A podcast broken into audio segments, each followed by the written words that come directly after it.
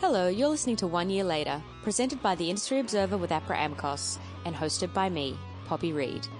It's been a little over a week since Big Sound 2018 finished, and by now, most of the industry have caught up on their emails and sleep, but one person in particular is catching up on some much needed rest. Maggie Collins, industry veteran, Triple J presenter, and artist manager to DZ Death Rays, programmed the Mammoth Big Sound Conference and Festival in 2017. She did it all again this year, and she loved it so much she's planning next year's too. I caught up with Maggie on ground at Big Sound exactly a year after her first stint as programmer. Enjoy. in the world of getting better diversity, I mean, even if you look 10 years ago, it was so bad. It was like shit house. and we've just been coming up like exponentially in terms of awareness globally, you know, and not just in the music industry, but everywhere. So, what I'm programming is a result of all those years of hard work of educating people and building that awareness. And these artists have a lot of different genders and uh, cultural backgrounds at Big Sound. And in a few years' time, they will be playing those festivals. All right, Maggie Collins, thank you so much for being part of the Industry Observer podcast presented by APRA AMCOS. We are here at Big Sound, day two. It's crazy. How are you feeling? Thanks, Poppy. Thanks for having me. Um, I am feeling suitably okay. I think that's, I like to, I choose my words very carefully. Like, say, for example, the word busy. I don't think I'm busy right now. And I'm definitely not stressed, but I really value those words. you did not seem stressed when I saw you last night rocking out to Dobby. Um, yeah. That was an incredible set. And then, I, I mean, obviously, I was fixated on him. He's incredible. And he has a big sound song. Yeah. What? Didn't see that coming. You didn't know? No, I did not know that. Yeah. You were right up front. Man, Dobby is just the coolest guy. And he played Big Sound last year. And I knew there was something about him just from watching the videos that he sent through with his application. And so um, went along to his show because I, th- I thought he's a mad rapper and um, he can rap really quickly and really articulately too. It's insane. And um, went along and was just blown away because he was rapping while drumming at the same time. And I just ran to the front of the stage just as he was about to do a song. Like say, he said, "I've got a song called Big Sound. I wrote it last week." and he name drops all the other people that is playing on his stage or the other acts that are playing at the festival that he's really excited to see or that he loves, and just like kept on going and then he threw out shakers to people in the audience to join that in. was really cool yeah yeah i did catch one that was great yeah and he's an absolute gentleman too so so many artists are like that at Big Sound, which yeah. is great.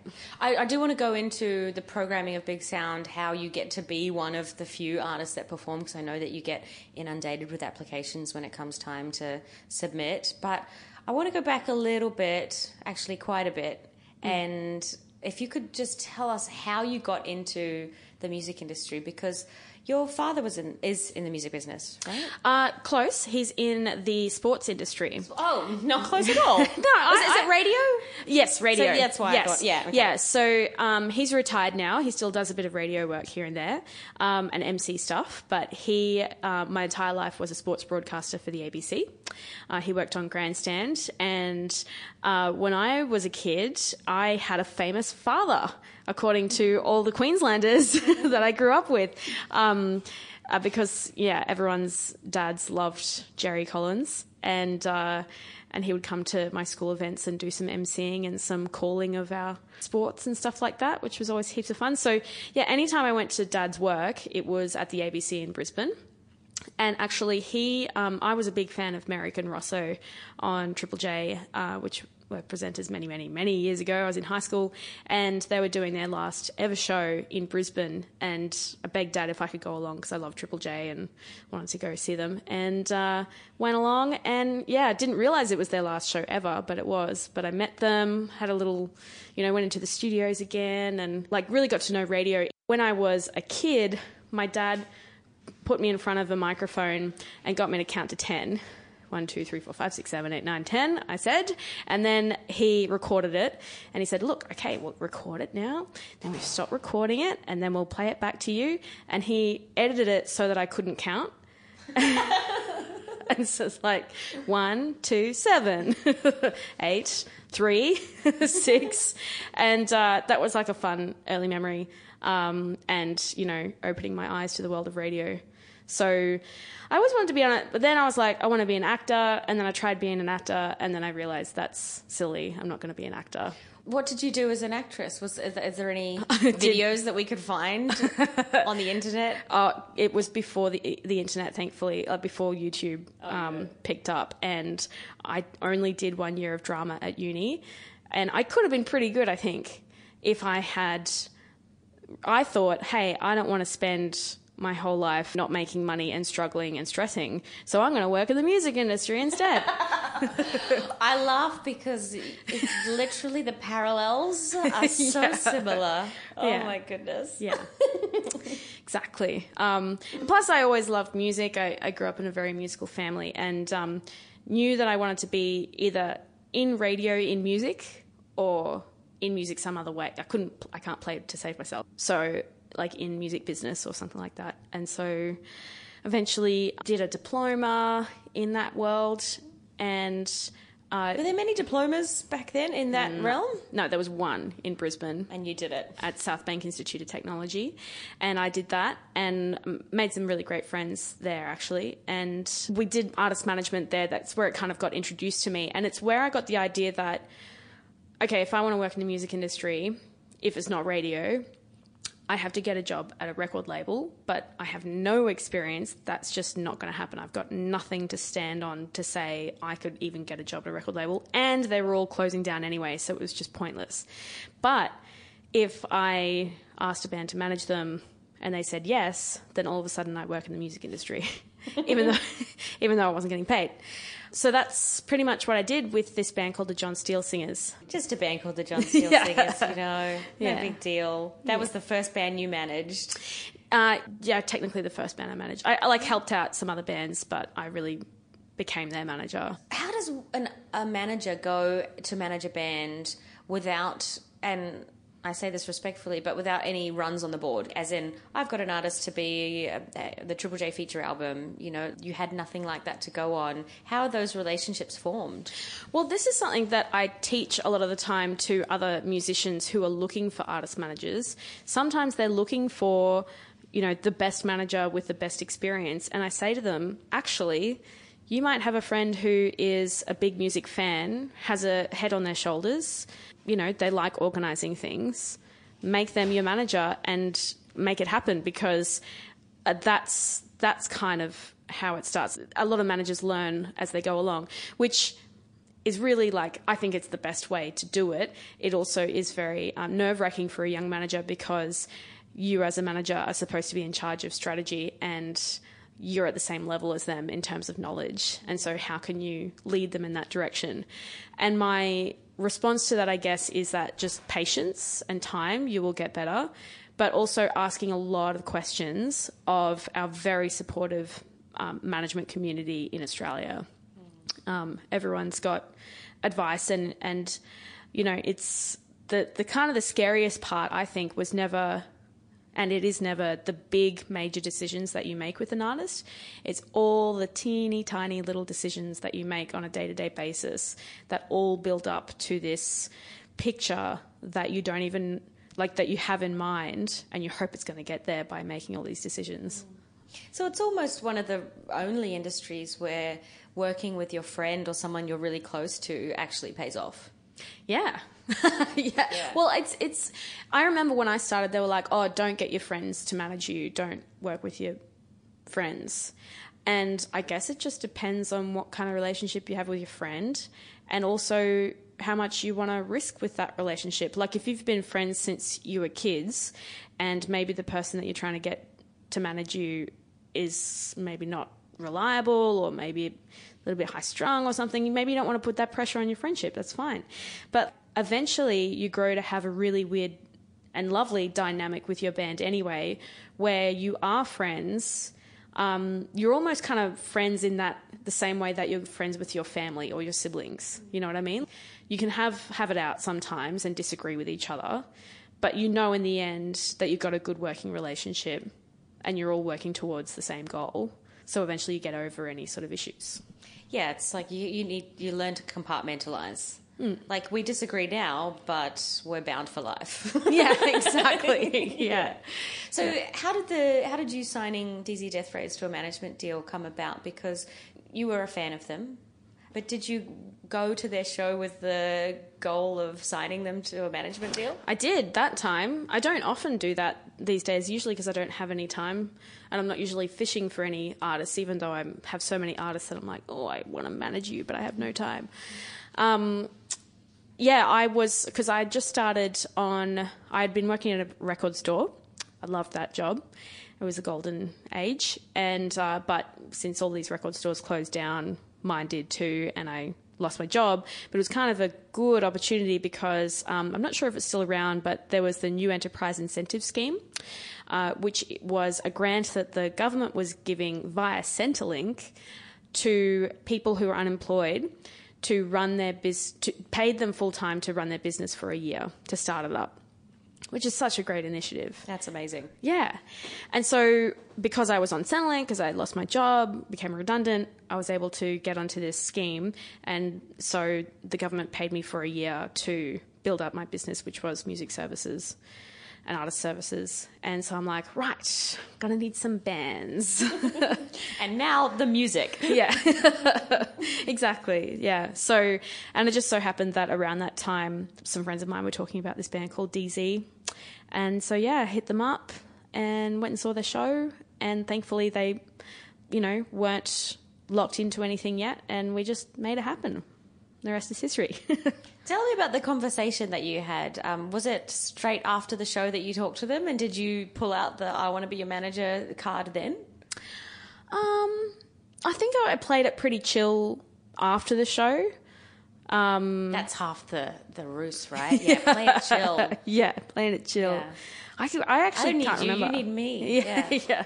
I can't remember. I think I probably I may have said that, um, but also whatever I said, it definitely would have been backed up by a yes. I want to manage you now. Please let me manage you. um, you guys are great. But also, I got them a booking agent straight away because I was working with Rob G at the time with the John Steele singers. Rob G at Select, that is, and. Um, he loved them as well. So it's like Bang got this agent, and Bang got the entire Crystal Castles Australian tour straight away. So that They knew they were in good hands. yeah, yeah, yeah, So that was that was a good start for them. Um, And how long have you been managing them now?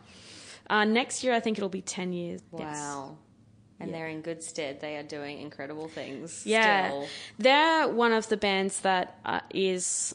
I wouldn't like to say an anomaly because I would like to think this happens more often than not, but they have had a steady climb over those years. Um, we haven't plateaued, and uh, they also haven't. You know, we've had definitely had dips and stuff. That's definitely happened throughout, especially in different territories ar- around the world. But right now, with this third record that they released this year, they're bigger than they've ever been before, and um, and like we still get fourteen year olds that come to the show and say like, yes, I want to be Simon and Shane, and I want to rock out, um, which is amazing for a band that's been going on for ten years. So I was speaking to um, Stephen Green from SCG Media, and I said to him because he's so heavily involved with Big Sound, and I said, "What what do you think is probably the biggest thing that Maggie has brought to Big Sound?" Um, and he said diversity and gender balance, and he said that it's so clear when you look at the programming and looking at the live programming. Is it 148 bands that you have? exactly, and yep. 79 of those are female fronted, um, thanks to a report by Happy magazine. Yeah, they put yeah. that out. That was great. Um, that's amazing. And I, I am interested. Was that a conscious decision where you looked at the lineup and you said we need more women or we need more representations from these other different marginalised cultures, um, or did it just happen that way? Well, I'll take it back to just before I started programming, um, when Nick O'Byrne was doing it, and um, the prospect came up that I'm that I might be the next programmer, and I thought, well, what I would like to contribute to Big Sound is diversity. I, I, I had that like you know before I'd started, but then Nick O'Byrne had already started doing that. Um, in a really decent way. Like he he was very conscious of it, had it at the forefront of his mind, was constantly making sure that um, there was uh, as much diversity as he could get on the speakers side and on the music side as well. And so I was like, damn it, Nick, you already did it. Good on you. That's great. what about me? what am I going to bring? yeah. Um, so I guess, yeah, when I came on, that still remained a focus for me as well. But what I found was um, pretty astonishing, and it's uh, and this has become more and more so since the start, has been how easy it's been to have that diversity, and how I feel like yes, I've had diversity in in mind, and I've worked towards that, but it's been easy for me because everyone's already there. It's not hard to find. like these amazing artists, these incredible artists that are so talented, um, have such great careers ahead of them. And thanks to the work of so many people, like from feminists across the board, and also organizations such as Listen, Sad Girls Club, um, and other organisations such as Sounds Australia as well, who have been developing uh, the Australian scene. And also, I would also credit Triple J Unearthed. Like, they play, I think they play 50 50 um, female content uh, on Triple J Unearthed radio. Yeah, I, was, I think I was chatting to Nick Findlay, and on Triple J, he was saying that um, unwittingly it was around 80% for one of their um, quarters or something. Yeah. And it, it's there. That's, Yeah. that's the answer to that question. Yeah. It is there. So I definitely think that I've I've had it pretty easy because because all these these support networks have been working away over the years, and then I've come in and had this uh, goal in mind to make sure that there's a, a vast uh, collection of different people involved in Big Sound, and then I'm like, you're talented, you're talented, you're great, you're gonna be great, like you need stuff to work on, but you'll be amazing, like all that kind of stuff, and um, and then they all were, and then I booked them. As simple as that, Yeah. people. Well, this is this is what's interesting. So there is this argument in the industry, and especially in the festival industry, that um, the talent is just not there. There's, they're not available for our announcement. Do you have an answer to that? I, I do have a theory. I feel like I have it easy at Big Sound because this is a new music um, festival. And in the world of getting better diversity, um, I mean, even if you look 10 years ago, it was so bad. It was like shit house. um, and we've just been coming up like exponentially in terms of awareness globally, you know, and not just in the music industry, but everywhere. So, what I'm programming is a result of all those years of hard work of educating people and building that awareness. And these artists have a lot of different. Um, genders and uh, cultural backgrounds at Big Sound, and in a few years' time, they will be playing those festivals.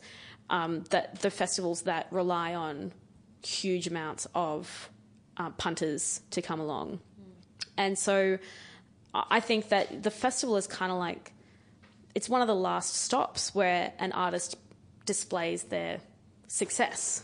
You know, one of the first stops is in education when the musicians are 16, 17 years old, and all those young girls, for some reason, the stats tell us they're just. They, they play music really early on when they're tweens, and then all of a sudden they lose confidence and they just drop it. Like that, that is the most important place, which is so important. And that's why Girls Rock is one of my favorite organizations in the country because that is exactly where they're, they're doing a positive change with education, encouragement, and motivation with young women, using other musicians who are more experienced as examples for those women, getting them into work with with those girls, and and also um, trans people and uh, non-binary, to encourage them to to keep up with the music, and it's just going to get better and better. So I mean, it, like let's have this larger festival discussion. I think in a few years' time and, and see where it's at. I mean, I know that I, I, I mean, don't get me wrong. There's been some festival lineups that really could have done, maybe could have done a, a, been a bit more aware from the get go, but um, but I do think that that everything is looking positive and it is going to get better. I truly believe that. Yeah, and we, we will get to a stage where we are matching overseas. You were saying that you went to Oya Festival last Yeah. year, and I got to go this year, and it was just just so interesting talking to the industry people from there who um, essentially said that uh, an issue with the lineup not being balanced just it, it's so rare now. In fact, it just doesn't happen, and if it does, there is an uproar from music fans Yeah. from the ground up. Yeah, exactly. I mean, yeah, we, we've seen that um, a lot in Australia, that, that uproar that happens.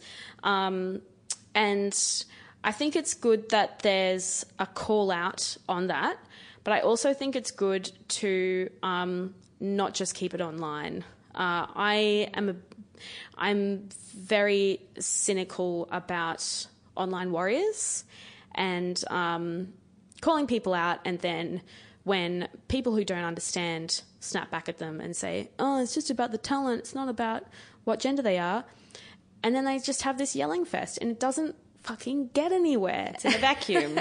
and it it really pisses me off that like we can't all just get together and like have a peaceful conversation and a, a conversation, and instead of yelling at the people who don't who just don't get it say to them, actually, these are the reasons why it's important, and you know, maybe you didn't know. Hmm. So this is what it is, and this is why we're working towards something that's that's better, and and maybe you'll see that happen for the next festival lineup, and you'll agree. Hmm. And just just on the matter of trolls, like these people that you know, keyboard warriors that are literally hiding behind their screens and writing this really vitriolic, horrible things. They the people that can come in, the fans that can come in and have an answer, are scared to engage or incredibly smart and don't want to because they don't want to give it oxygen. Um, but what a lot of other music fans are seeing is just these really nasty, horrible, Yeah. misogynistic comments. It's just like I watched this documentary movie about a Supreme Court judge in the US, and uh, it was an incredible documentary. She's such an inspiration. And one of the things that she said was that when you're in an argument with someone, um, don't yell, don't get to the yelling point because then the person on the other side is never going to listen to what you're saying. And it just rang so true with me because I think that anything that is said online um, is basically, especially because tone and wording and comments and stuff, like it's the equivalent of that, I think. Like social media has been great in so many different ways, but also as the years have gone on, we've seen ways in which it can be troublesome. And it does take away from human to human conversations that we can have where we can really um, educate those who don't know as much and be empathetic to their situation, why they don't know that stuff and why they might be very opinionated the other way, and have a grown up argument with them, like a great argument. You know, it's it's hard to do online. I, I, don't really know how else we could do it these days, but um, that's just my thought on that. Yeah, it's almost just about covering all bases and understanding that there will be when you put a lineup out or when you put something out. Look at it- look at it from different angles. Put your um, put the boot on the other foot for a little while, and then address that in the announcement or address that following you know the first uproar or whatever. But speaking of programming and lineup announcers. How many applications did you have for the Big Sound Live element? Was it 1400? Uh, not as much. We had 1,131.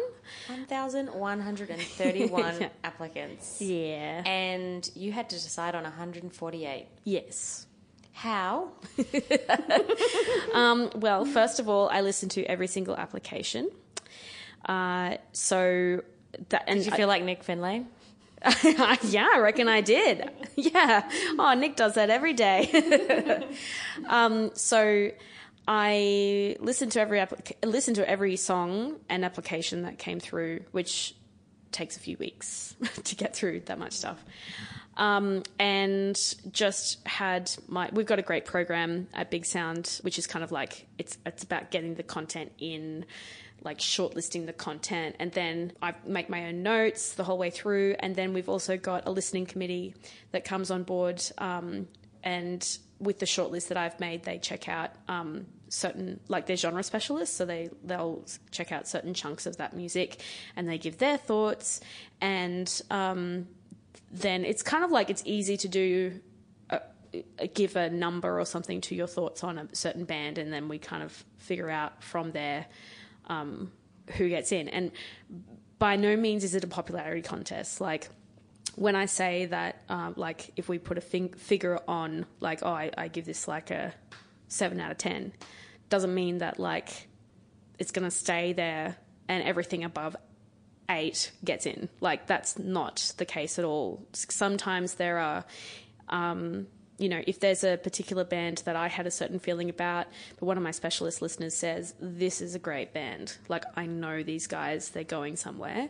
And then I will listen to them because I trust their opinion. And I talk to a lot of people as well. I talk to the industry, I read Unearthed and uh, different music sites, and just sort of get a vibe of, of where these artists are at and who's talking about them and like who they are aside from like they the, the artists put all the stuff in their application too so i read it all there. But there's no one criteria for every single act on the lineup. In fact it's like every act that eventually gets in has its own unique reason why. Um, and that could be because from anything from um, say they're an artist that's uh, been around for a while and um, yes, Big Sound is a, a new music festival, but if they've been around for a while, maybe they don't fit that but they do if they're launching some new music or if they've changed their sound in a certain way or if they're looking to um, showcase to the international delegates who are all here.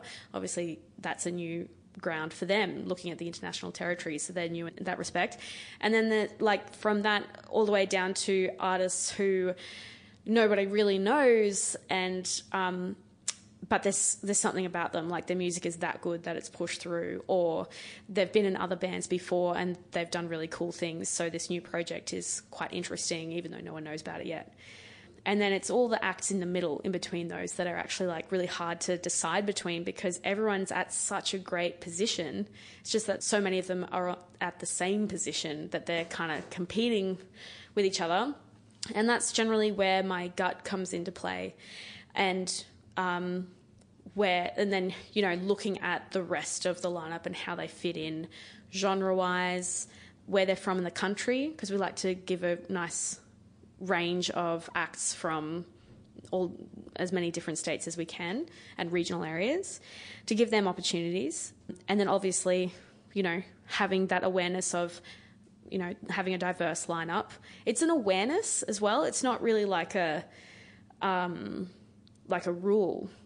I think that's a great way to decipher between the two because it means that when you're looking at an overall story of the act, you're not just looking at the the act itself, but what they can kind of contribute to the overall festival. Mm. Yeah.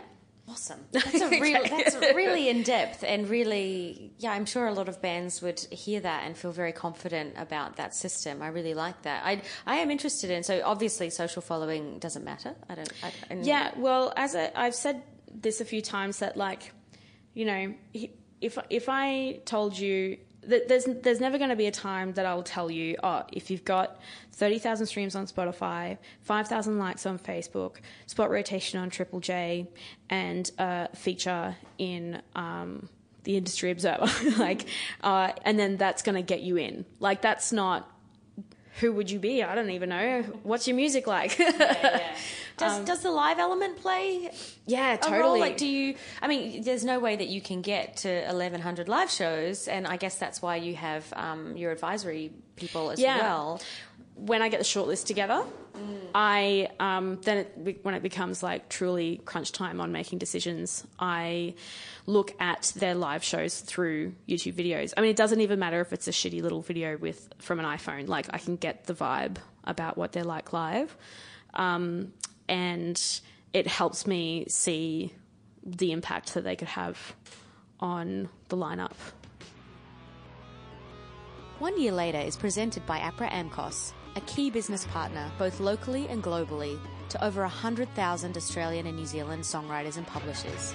With reps and creative spaces in LA, Nashville, and London, APRA AMCOS travels with its members. Whether you've relocated or it's just a flying visit, APRA AMCOS can provide space to members and their teams on a short term basis in a fantastic location. Go to apraamcos.com.au for more info.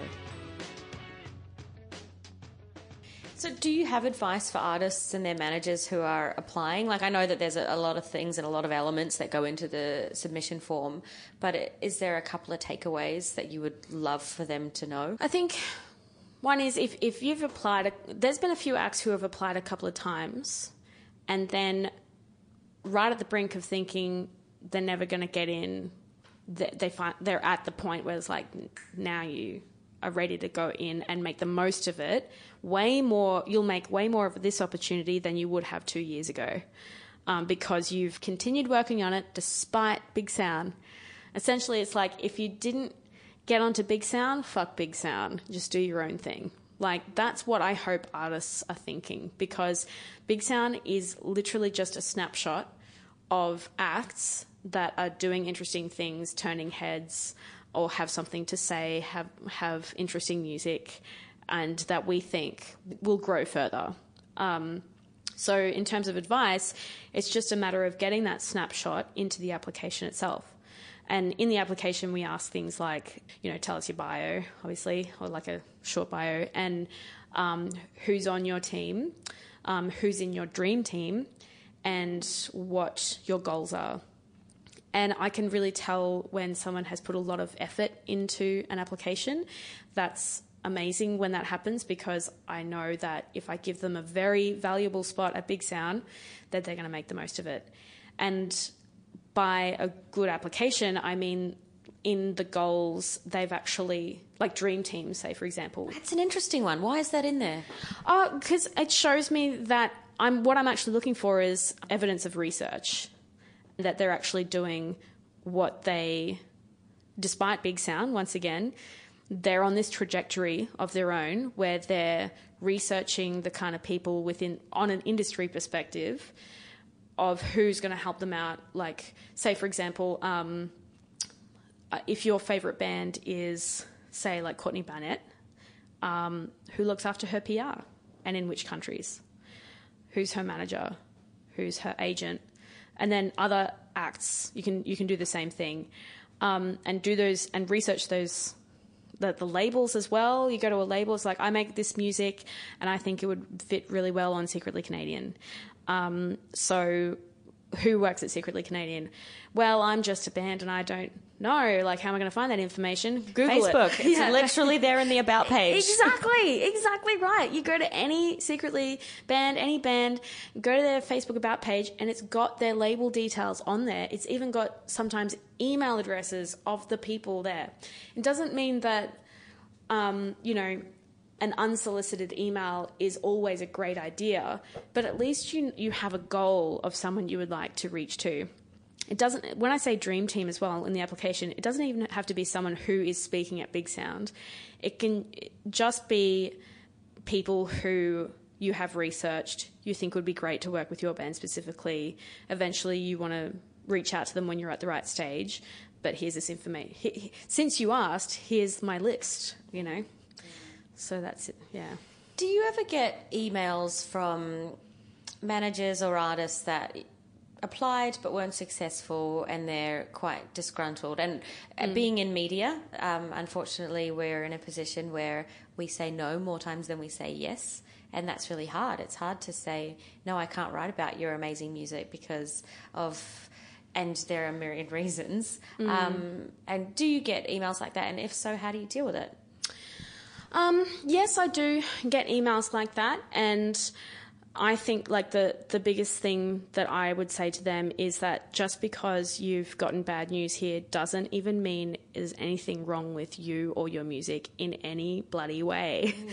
because sometimes there are factors outside of your control, and with any bad news you receive, forget Big Sound, any rejection you might like in inverted commas rejection that you might get it it like it may be because it's as simple as um, like competition with amount of like so many different acts who are in the exact same spot as you, and in terms of how the rest of the lineup has built to get built together, one act might just fit in there slightly better than you at that point.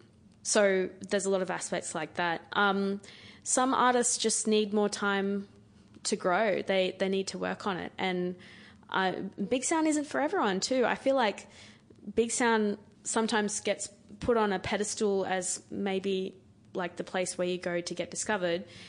But you know, you can get discovered other ways as well. It's it's not just Big Sound, and also you can just come to Big Sound without performing. You can do some unofficial shows even if you if you can, but just come there anyway and just make new friends because it's the friendships that you make at Big Sound that eventually turn into your next business partner or your next collaboration creatively or the next team member that you have just by attending. I love how blunt and honest you are about Big Sound being what it is, but not having to be all that a band needs to succeed. Yeah. It, it really, it really isn't that. And I think um, if artists do see it as the be all and end all, then they're setting themselves up to fail almost. But I love how you're the champion of Big Sound, but Yeah. you're also a realist and here to help artists as well. Well, man, uh, helping artists is probably one of the the, the reasons why I like being in this role is because I'm very, very protective of artists, being an artist manager myself.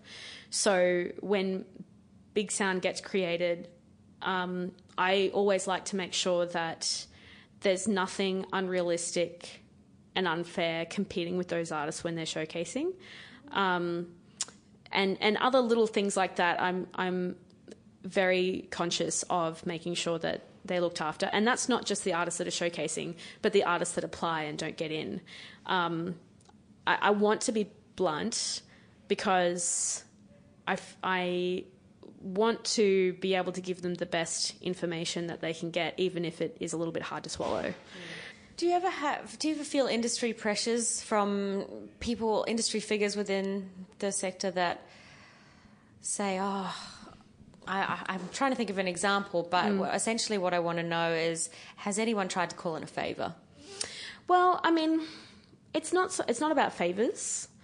It's about uh, because it does happen where there are industry people who are working with new artists and want to break them at Big Sound, and I agree with that um, approach. I think that's a great idea because simply not because that person has power and therefore they've wielded that power on me and I've been able to get them in because we're mates. Like, by no means is that the case. But where it, the reason why some of those industry people do get acts in is because they have worked hard in their career. They've shown examples with all these other acts that they've um, developed and have been successful.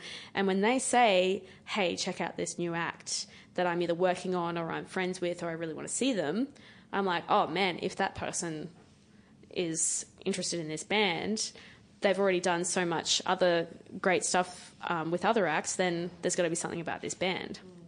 Um, so yes, there's some elements of that in it, but I don't. I certainly don't let anyone dic- dictate to me what um, is going to be in by any kind of pressure, and um, and our industry is generally pretty respectful too. Like they would never expect me to bend over for anyone. yeah, that's good. That's really good. What do you wish you programmed this year that you just weren't able to fit in? I, there's only so many days. There's only so many live Yeah. slots. Yeah. And that and this question is for the conference element and the live element too. Yeah. Well, I had a few acts that were on my backup list. Um, and then a few acts dropped out, as it as they do generally from when we confirm send the invites out. Like some of them can't do it, and so it's kind of good because then I get to squeeze in the the backup list that I was like, oh, good. I was really wanting to put you in there, but it was just really hard to find space. And um, one of those acts was Milan Ring, um, who's just I think uh, being looked after by Astral people now um, Sydney artist and doing really cool things. Um, I was really intrigued by her, and um, uh, they made an application, but I and I had it like I was trying to get it in, but I couldn't. But then um, someone dropped out, and so I was like, "Yoo-hoo, I can get Milan Ring in," but then they had made other plans. oh, damn. so so it didn't work out. Yeah. But that's something that like, you know, I will always be the first one to say like, "Oh wow, like I you know, not that I don't like to think that I missed the boat on anything, but um, but when there's an act that's like whose star is rising um, a little bit more than I anticipated, then there's always going to be that. But I mean, I try and fit in. Like, there's always space that that does pop up eventually, mm. and I like to squeeze them in when I can. And actually, um, when it gets closer to the event, being a Queenslander, um, I love the Queensland music scene, and it's good having them here because um, if spots become available because an actor's sick or something like that, they're here ready to go. Mm. Um, and so are a lot of unofficial bands as well that fly up, and it's good to know that they're here because then I can just say, "Hey, have an official showcase." And just on the showcase live element, how do you strike the balance between programming exactly what you want and having the knowledge that you do need to sell tickets to that part as well? Well, I think an element of this has changed over the years in that we would try and get some, you know, the headliners to come and, and help us sell tickets. Um, those headliners have to be willing to be in, like play with the spirit of Big Sound in that all the money goes towards getting the international delegates out. So they have to get a lot of value from the opportunity to be able to play in front of those delegates. So that's always why we've had certain headliners play and um, you know, we've got a responsibility for the festival to actually sell tickets as well. And when it's a discovery festival and no one knows the knows the artists, then the people who are buying tickets are mad music lovers who don't care if they don't know the artists and they want to discover them live in a really grassroots way, which is great. Um, but yeah, we also need to reach out to those people who aren't as educated in the music scene as that, who do usually rely on knowing an artist before they buy any ticket we need to drag them in so that we can make them hardcore fans and get them and get them to by chance see all these incredible other artists that they never would have thought they would have loved. And especially artists who will eventually blow up and then those people will say oh my god i saw them when they were playing in front of 200 people. I'm so cool. Yeah. Yeah that's right and today there was a huge announcement um, you are going to continue on as the programmer for next year. You're going to be executive yep. programmer. Executive programmer, yeah. Yes. And then you're going to have help. Yeah. You have three incredible industry people. You've got Tim yeah. Shields, you've got Melody Forghani, and you've got Tom Larkin, mm. um, who are going to help you with programming. Mm. Tell me about the choice to bring those three people on. Well, um, so Tom Larkin is just one of the most level headed guys I know. And he's always been so nice to me over the years, um, which is actually, you know, one of the prerequisites is good, be a good person, be respectful, because that's the kind of people that we want to work with, and that's the kind of example we want to lead, lead in this industry. And Tom is a really good connector and educator of people he has a very strong focus and awareness on mental health, which is one of the things that has become more and more important here at Big Sound. He also has done a lot of great work with a lot of independent artists. So he's just, and he's like anyone that's a bit of an all rounder. Um, they're always going to fit in at Big Sound. So you could say he's a bit of an all-rounder, you know, being yeah. an incredible rock musician as well. Yeah, naturally, there's that. I, I, I, didn't mention that, but yes. Yeah he's always been like a moderator here and there and just the most like trustworthy person. I feel very safe knowing that he's going to just take care of things. So he's come on board with the conference programming. And so Tim Shiel and Melody, they're coming on board with the festival programming. Both of them have incredible music taste. They're both all rounders as well. Uh, like like Tim is a presenter on Double J, has a record label, is a musician himself. Melody does PR, is also a manager as well, and is hugely respected within the scene. And we asked them to send us some music of like, what would you program? And Melody in particular sent us a list of all these acts that even I didn't know. and I was like, what's this? I thought I was across all this. Damn it, Melody, you're so cool. Um, so yeah, and and both of them are like super responsive and have a really good grasp of Big Sound too. They've been going for years. So we haven't even had a team meeting yet, so we could have this conversation in a year and see how it goes, um, and how I think this has been needed for so long. Like this job is way too big for one person. I was going to say, is this is the four people doing this role representative of um, Big Sound expanding, or how full on the role is? Um, both.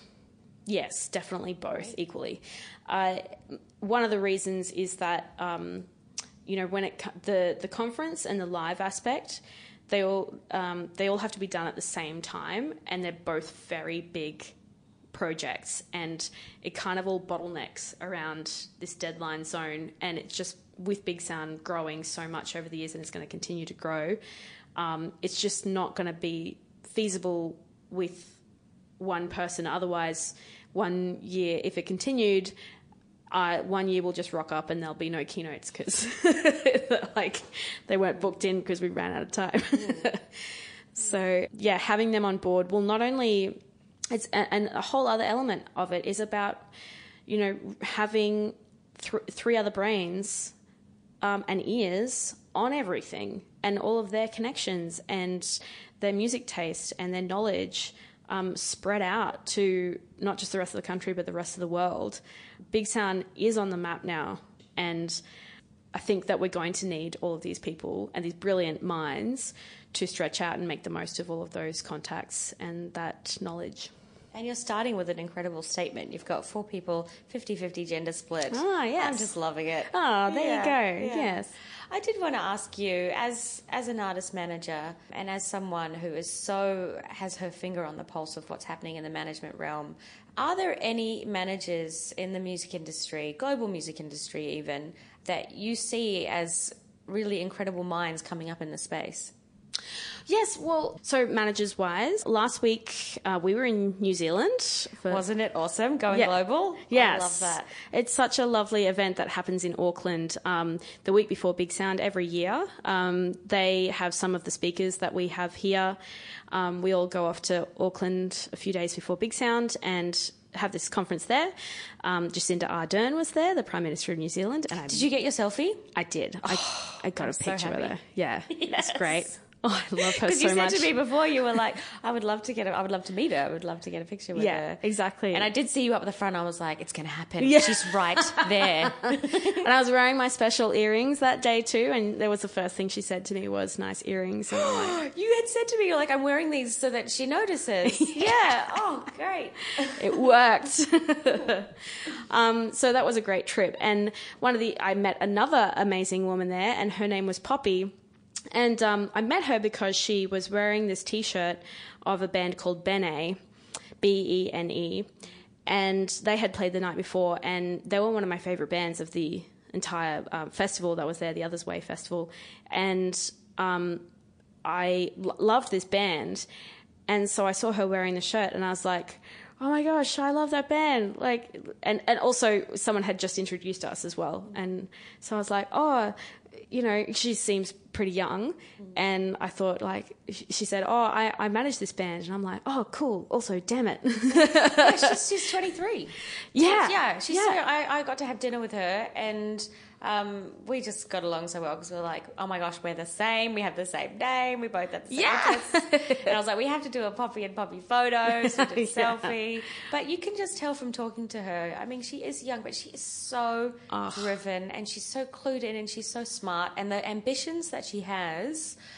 I know that she's going to achieve them, but she's also dreaming very big, which I love yeah. as well. Well, it, it made me bloody um, red in the face when I was like, oh, would you like any management advice like at any time? Because I love Bene. but then she's like, oh, that'd be great. Yeah, I also get advice from my friends, like my colleagues at CRS Management, a very prominent management company, and I go to LA once a year. And I'm like, oh, okay, yeah, you're pretty good. she was telling me about this artist friend that she has who's living in LA because um, she's she's going to live in LA at some mm. Um, and and I was like, oh great. I'm thinking maybe it's just this emerging artist, and she's like, yeah, it's Chelsea Jade. I'm like Chelsea Jade. She's like, yeah, she's just a mate of mine. We hang out, you know, big, no big deal. I just, I just love meeting, like even being here at Big Sound and seeing all the young people running around, whether they're volunteering or they're just attending because they're looking after an artist, and um, and that obviously like there's such a diverse range of people in the audience out there. Um, i just want to be maybe it's the big sound spirit but i just want to be best friends with everyone and say like you're doing great. Go fucking nail it manage those bands and you know do all your your music things. And i tell you what when i went to my first big sound in 2006 not only was i i think i'm pretty sure i was one of the youngest people there. I, I, must have been 20, and there was not really a lot of younger people there. It was just a different time, I guess. But by all means, there were not many women there at all. but it was a sign of the times, you know. So I'm just so glad that things have progressed and there's you walk out that door and you just get so excited and inspired by everyone yeah. And that you are so part of that progression, whether Nico Burton kind of started it yeah. or not. Yeah. You are so leading that charge as well. So I am interested. What do you hope that your legacy is um, when I mean, you, are not going to program Big Sound forever, I imagine, or you might. Mm, you yeah. never know. Yeah. Um, but what do you hope that your stamp on the industry in terms of your programming of Big Sound? I would say that I, I guess I've said this throughout our chat in different ways, but it's just about treating people with respect and giving people time and having manners and being nice with one another and sharing resources with one another. It's how managers do it in Australia. I'm not even sure if other scenes can do it in Australia because there is that competition there and I totally respect that but just having mutual respect for one another. There's nothing wrong with doing business and having a business transaction as long as you're telling one another what value you're giving and what value you expect in return. And you don't have to play games. You don't have to fuck people around. You don't have to get bravado on people and start yelling at them until you get the thing that you want. Just talk to people, understand everyone else's limits, understand that um, that people have things going on that you have no idea about. I think that's like one of the biggest things to keep in mind. And, you know, I remember as a flashback, right back to when I was 20, starting in the industry, and I felt very intimidated, and like none of that was really there to me. I mean, obviously, like I was just a nobody, so maybe that's what it was. But I just remember thinking, like, one day I'm going to make sure that everyone is nice to everyone and they're gonna you sh- say that in a mean voice, but it is the sweetest, most beautiful request yeah. or wish ever. they're gonna they're gonna say hello to me and not snub me. And they're going to say hello to everyone, yeah. and we're all going to be happily ever after. Yeah, exactly. oh, silly. Before we completely wrap up, Maggie, I know that you are about to take a bit of long service leave mm-hmm. to look after number one. Yeah. For the for like, I'm probably thinking the first time in a long time. Uh-huh.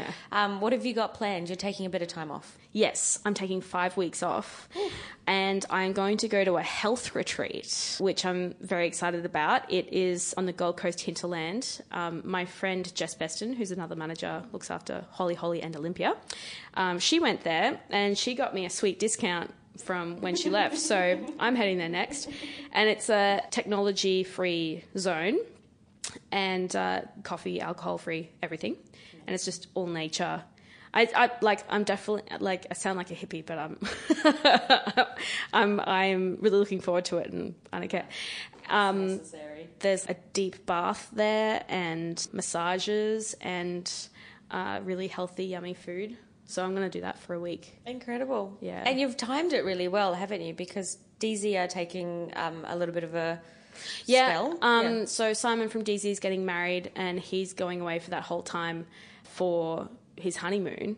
So I just thought, well, when the band goes away, I'm going to go away. no one's being left in the lurch. It's all good. Yeah, exactly. And no one can bother you because it's technology free. Yeah, yeah, too bad. Yeah, I love it. and you know what? The industry is super respectful of those those moments. So well deserved and well done. Yeah. Aww, thanks, yeah. Poppy. Yeah. Thanks for coming on the podcast, thanks. My pleasure.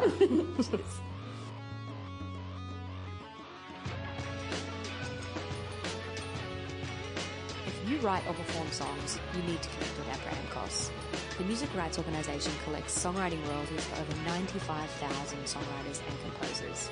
It also supports music creators through networking events, workshops, mentoring sessions, and grants programs. Go to apramcos.com.au to find out more.